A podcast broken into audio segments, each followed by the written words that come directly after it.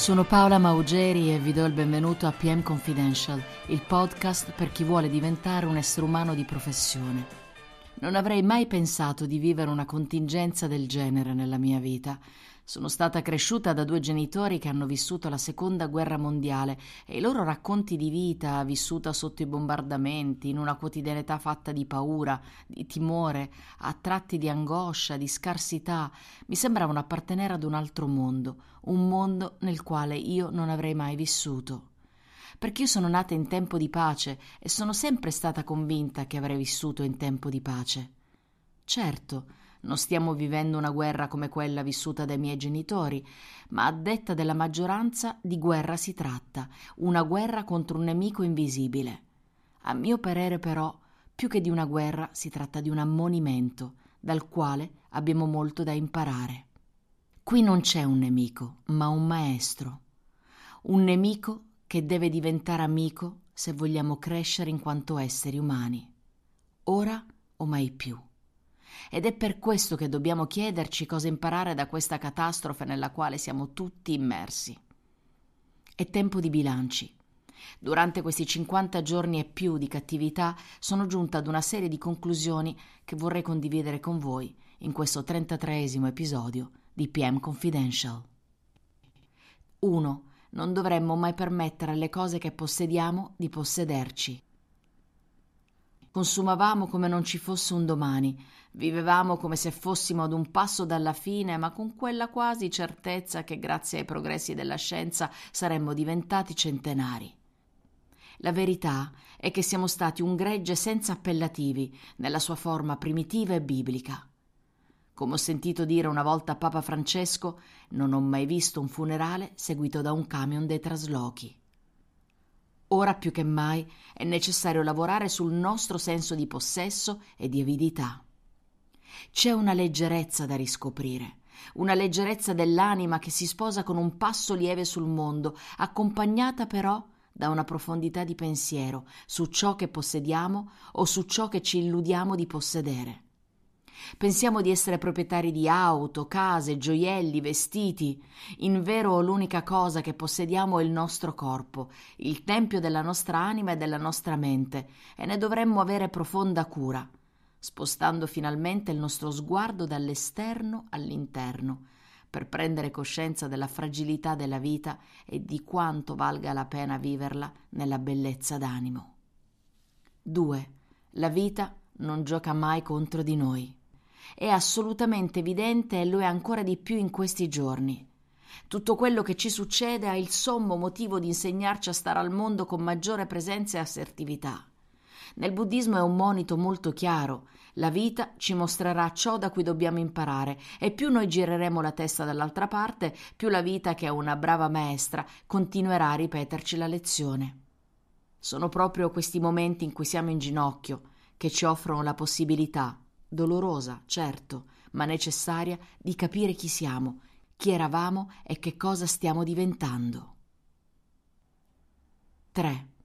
Questo è il tempo dell'osservazione.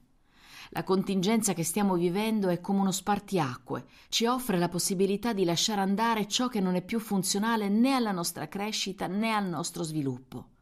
È l'occasione per sviluppare un pensiero proprio e allontanarci da chi un pensiero proprio non l'ha mai avuto. È l'occasione per un repulisti totale. Dedicatevi all'osservazione di voi stessi, dei vostri figli, dei vostri amici o sedicenti tali, dei detrattori, della vostra famiglia, dei vostri vicini di casa, delle persone che seguite su Instagram. Dedicatevi all'osservazione dell'umanità intera. 4. È in una circostanza così difficile come quella che stiamo vivendo che vale la pena, a parer mio, di fare una riflessione sulla libertà. Mai e poi mai avrei pensato che sarei stata privata della mia libertà. Mai e poi mai avrei pensato che mi sarebbe stato impedito di uscire da casa. Mai e poi mai avrei pensato di dover fare la fila al supermercato per approvvigionarmi del necessario e che sarei dovuta andare in giro indossando una mascherina, temendo l'altro il prossimo come portatore di epidemia. Direi che esiste una libertà inalienabile ed una libertà inalienabile ma evoluta. La libertà inalienabile è quella libertà di essere liberi di fare ciò che desideriamo nel momento in cui lo vogliamo. Su questo non ci piove e le limitazioni sulla libertà che stiamo subendo in questo momento ce ne fanno capire l'importanza come qualcosa di veramente prezioso che fino a ieri abbiamo dato per scontato. Ma poi c'è un'attenzione voluta che risiede nell'essere liberi da, quindi non soltanto liberi di, ma anche liberi dai condizionamenti, dai giudizi altrui, dalle influenze sociali, dal consenso dall'esterno, dall'instant feedback notification, dalle leggi del mercato, che ci vogliono tutti uguali, tutti omologati e tutti uniformati. La vera libertà dunque è coltivare il proprio senso critico. La vera libertà è ogni giorno riservare un momento per rimanere in silenzio e tacitare il dibattito interno. La vera libertà è capire che il mondo là fuori riflette sempre la realtà qui dentro. La vera libertà è imparare ad ascoltare i segnali di benessere e malessere che il nostro corpo ci manda. La vera libertà è imparare a vivere qui e ora. La vera libertà è coltivare la propria unicità.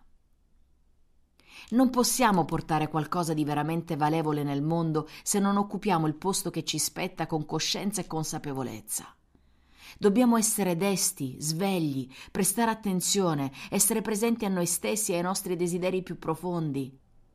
Altrimenti qualcun altro lo farà al posto nostro. Non cediamo alla paura, non inveiamo uno contro l'altro, non lasciamoci invadere dal sospetto dilagante che ci vuole tutti nemici, tutti gli uni contro gli altri. Esercitiamo un pensiero critico e non lasciamoci sopraffare dal panico restiamo uniti nella distanza, eleviamoci come un possente albero e facciamo foresta. Ora più che mai è importante. 5. Non sarà facile ritrovare la fiducia nell'altro, ripristinare gesti di gentilezza e solidarietà spontanea, come raccogliere qualcosa caduto a terra per aiutare qualcuno, offrirsi di portare i sacchetti della spesa a chi è debole per farlo. Non sarà facile avvicinarsi a meno di un metro di distanza con fiducia, ma dobbiamo provarci con tutte le nostre forze. Non sarà facile tornare a innamorarsi e a lasciarsi andare a gesti di affetto fisico. Ora è tempo di una rivoluzione umana, è tempo di una rivoluzione basata sulla gentilezza, sull'apertura. La nostra fiducia deve essere un'ode ai microbi che torneremo a scambiarci. 6 non potremo più tornare alla normalità, perché c'era qualcosa di profondamente sbagliato in quella normalità e chiunque ascolti se stesso non può non comprenderlo. Quella normalità fatta di un sistema basato sulla crescita infinita che arricchisce i ricchi e impoverisce i poveri, tutti sottoposti ad una sorta di ipnosi collettiva tutto livellato verso il basso, verso un individualismo sfrenato, verso un egoismo che non ha precedenti, verso una banalizzazione del comportamento, un appiattimento da pensiero omologato, verso una mediocrizzazione costante. Stanchi, distratti e con la testa piegata in giù ad osservare la vita vera scorrere su uno schermo di uno smartphone. La nostra vera natura è un'altra.